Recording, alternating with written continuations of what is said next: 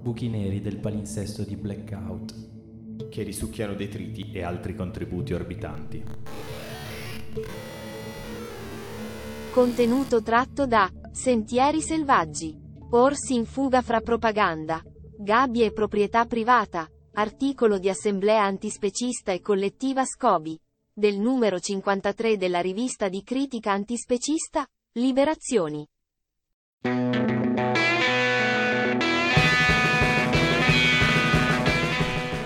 I recenti episodi di cronaca che hanno registrato un incontro mortale tra Andrea Papi e un'orsa sul Monte Peller lo scorso 5 aprile hanno riacceso i riflettori della stampa e l'interesse dell'opinione pubblica sulla questione gestione orsi in Trentino. Nel mare di dichiarazioni che ne sono seguite, vorremmo cercare di mettere un po' di ordine alla luce dell'esperienza di quasi tre anni di campagna svolta sul territorio trentino.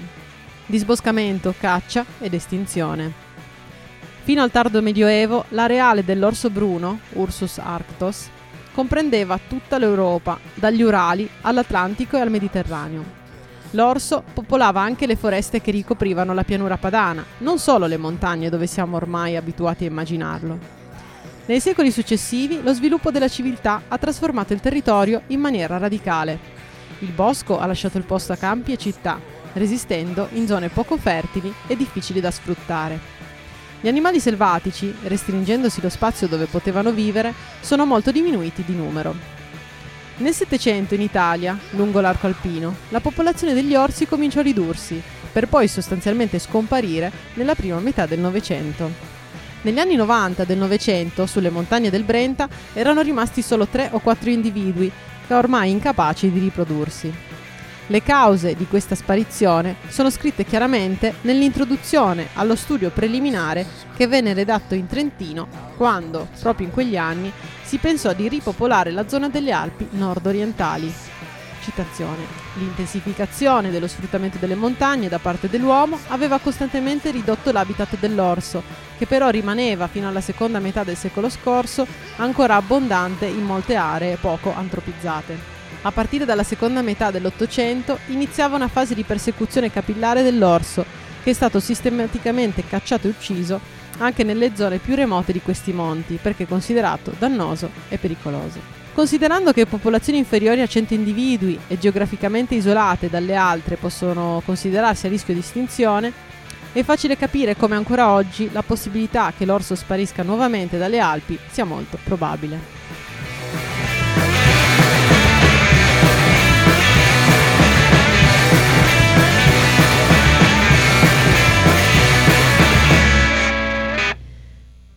Reimmissione forzata, il progetto Life Ursus. Il progetto di ripopolamento Life Ursus ipotizzava un ritorno forzato dell'orso bruno sulle Alpi centro-orientali, con l'obiettivo di consentire, nell'arco di vent'anni, la costituzione di una popolazione vitale di almeno 40 o 60 orsi adulti, la cui presenza si potesse poi estendere, oltre il Trentino, nelle province limitrofe di Bolzano, Brescia, Sondrio e Verona. Questa diffusione dell'orso venne ritenuta fondamentale per la buona riuscita del progetto. Sebbene in ambito scientifico vi fosse chi si opponeva alle catture forzate, sostenendo la necessità di un ritorno dell'orso lento e graduale, tramite la creazione di corridori faunistici alimentari dalla Slovenia all'Italia e in seguito lungo tutto l'arco alpino, il progetto fu allora appoggiato dalla provincia autonoma di Trento, che vedeva molto positivamente la possibilità di un ritorno dell'animale come incentivo al turismo, supportata anche da un sondaggio Doxa da cui risultò che il 70% dei cittadini intervistati era favorevole alla reimmissione. Con l'accesso ai fondi Life Natura dell'Unione Europea prese il via nel 1996 il progetto Life Ursus. Tra il 99 e il 2002 vennero catturati, ingabbiati e trasferiti dalla Slovenia 10 orsi, 3 maschi e 7 femmine di età compresa tra i 3 e i 6 anni, per essere rilasciati alle pendici delle Dolomiti di Brenta, muniti di radiocollare e di marche auricolari trasmittenti. Sulle pagine web del parco sono ancora disponibili i video dei rilasci, a testimonianza dell'esperienza traumatica vissuta dagli orsi, i quali appaiono estremamente spaesati e intontiti dalle sedazioni. Intanto, fra il 2001 e il 2005, l'Unione Europea accorda ulteriori finanziamenti per il progetto.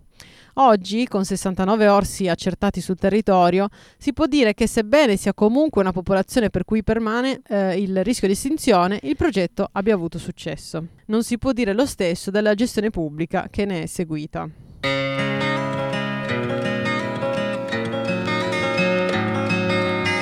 Have you ever met a man of good character where women are concerned? Well, I haven't. I find the moment that a woman makes friends with me, she becomes jealous, exacting, suspicious, and a damn nuisance. Una convivenza problematica. Con l'aumento della popolazione plantigrada sono cominciati i problemi di convivenza con le attività umane locali, principalmente quelle legate alla pastorizia e all'allevamento, abituate da decenni all'assenza di grandi predatori. Questi problemi sarebbero stati sicuramente minimizzati se si fosse informata e sensibilizzata la popolazione trentina sulle specificità della convivenza con l'orso e sulla prevenzione dei danni che questa convivenza poteva recare alle attività umane. Una formazione che pure era stata ampiamente prevista e auspicata nello studio di fattibilità e nel progetto. Di questa mancata formazione è responsabile principalmente la politica locale. Ancora oggi la maggior parte delle greggi viene fatta pascolare liberamente in quota senza un pastore che sorvegli anche la notte, senza recinzioni e senza cani da guardiania. In effetti, perché spendere soldi in adeguamenti quando si può eliminare il problema alla radice eliminando gli sgraditi selvatici, orsi, lupi, cinghiali o caprioli che siano? Fra i più accaniti sostenitori di uccisioni e ingabbiamenti ci sono allevatori, agricoltori e le loro associazioni, col diretti in testa, che fanno pressione sui politici perché facciano quello per cui sono stati eletti, il loro interesse. E sicuramente hanno trovato un buon rappresentante nella figura di Maurizio Fugatti della Lega Nord, oggi presidente della provincia che nel 2011 organizzò un provocatorio banchetto a base di carne di orso.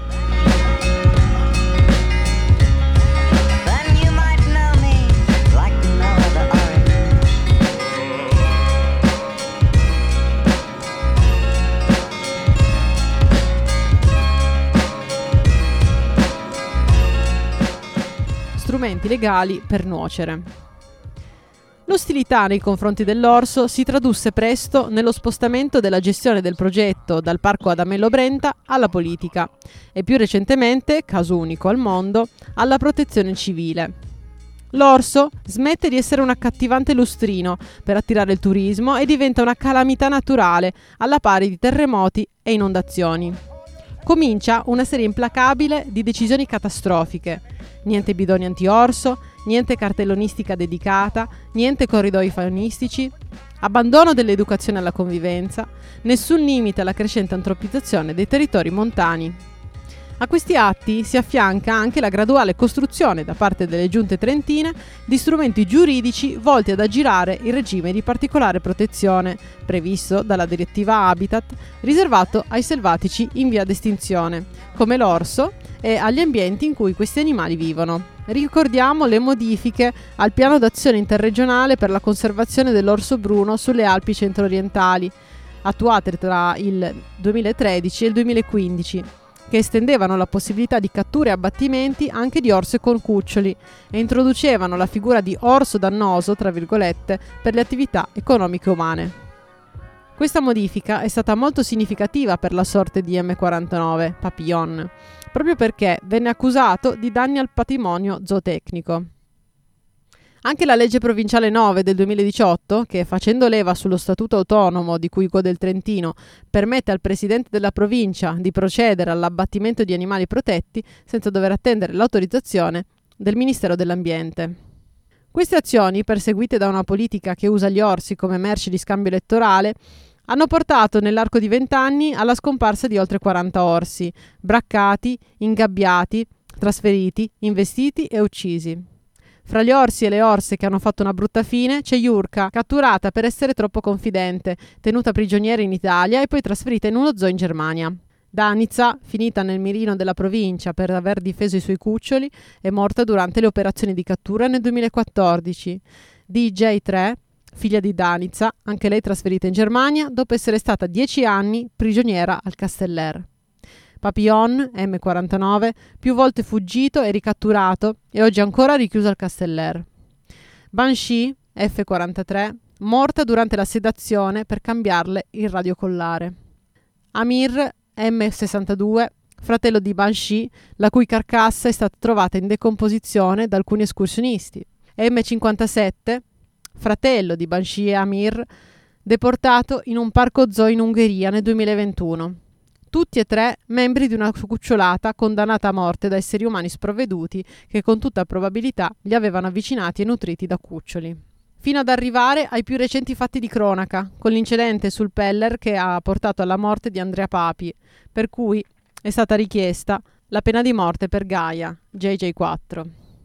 La provincia autonoma di Trento era consapevole che Gaia JJ4 vivesse sostanzialmente nell'area del Peller, come indicato da anni di tracce GPS raccolte grazie al radiocollare. Sapeva che Gaia aveva dei cuccioli al seguito, nati l'anno precedente.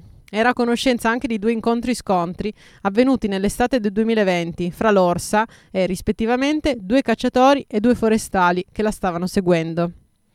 Infine, un incontro con un ciclista nell'estate 2022, solo recentemente reso pubblico.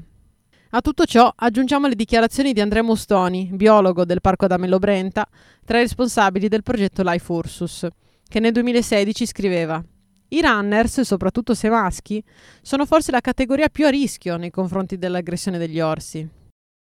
Insomma, c'erano tutte le informazioni necessarie per limitare l'accesso all'area e allertare la popolazione locale sui rischi specifici e sulle misure preventive da adottare. Un incidente, quindi, frutto non di mera superficialità, ma di una precisa scelta politica, ben riassunto dal veterinario De Guelmi in un'intervista rilasciata alla Repubblica. Dietro la situazione sfuggita di mano c'è una precisa scelta politica e una lucida strategia ideologica. Il processo biologico non è stato accompagnato da comunicazione e cultura, ma da misure di ordine pubblico e strategia della paura. La politica locale non vuole più gli orsi e opera affinché sia la popolazione esasperata a invocare lo stop. Nel resto del mondo sono scienziati, parchi e forestali a gestire simili progetti. In Trentino la provincia ha tolto la competenza al Parco Adamello Brenta e l'ha affidata alla protezione civile.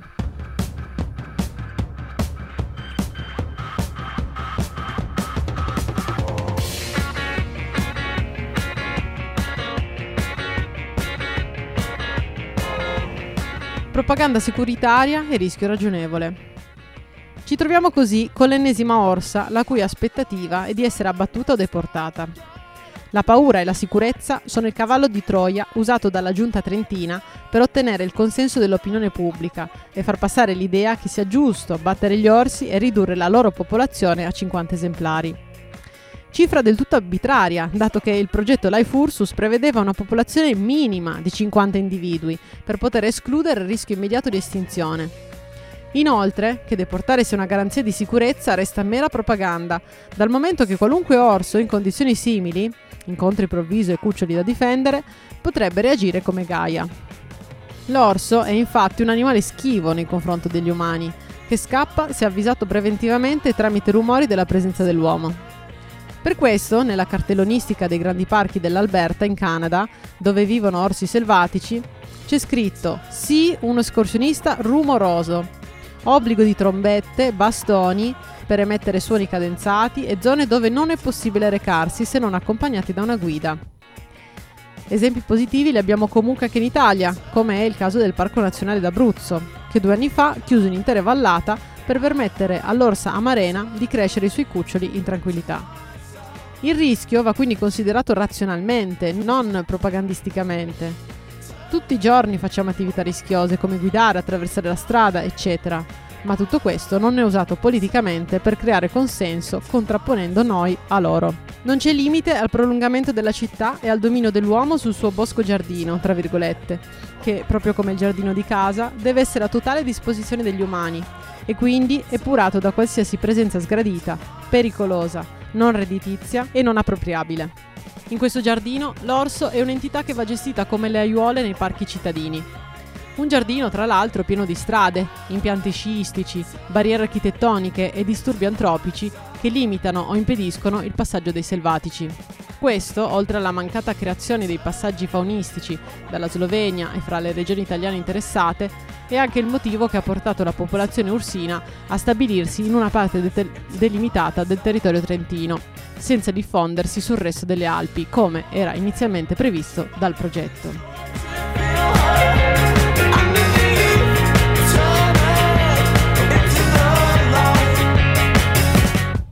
Nonostante la provincia dichiari di formare alla convivenza garantendo 1300 interventi gratuiti di personale qualificato nelle scuole sulle varie tematiche di natura ambientale, in realtà non esiste un progetto didattico sulla convivenza uomo-orso o uomo selvatici. E non serve ribadire che il messaggio istituzionale propagandato va palesemente da un'altra parte, con le prese di posizione pubbliche e le misure repressive adottate. Circondate da una cultura che uccide e ingabbia, che speranza di successo possono avere poche ore di laboratorio scolastico, dove la politica e la cultura istituzionale spingono pervasivamente a considerare i selvatici delle pericolose minacce da distruggere? Come può educare la scuola? I reali motivi di questa persecuzione sono così costantemente depistati a favore delle ragioni di pubblica sicurezza, di pericolo per l'incolumità dei cittadini, che il messaggio propagandato è noi umani non dobbiamo scendere a compromessi con chi ci è inferiore, e se ci porta danni va limitato senza indugio.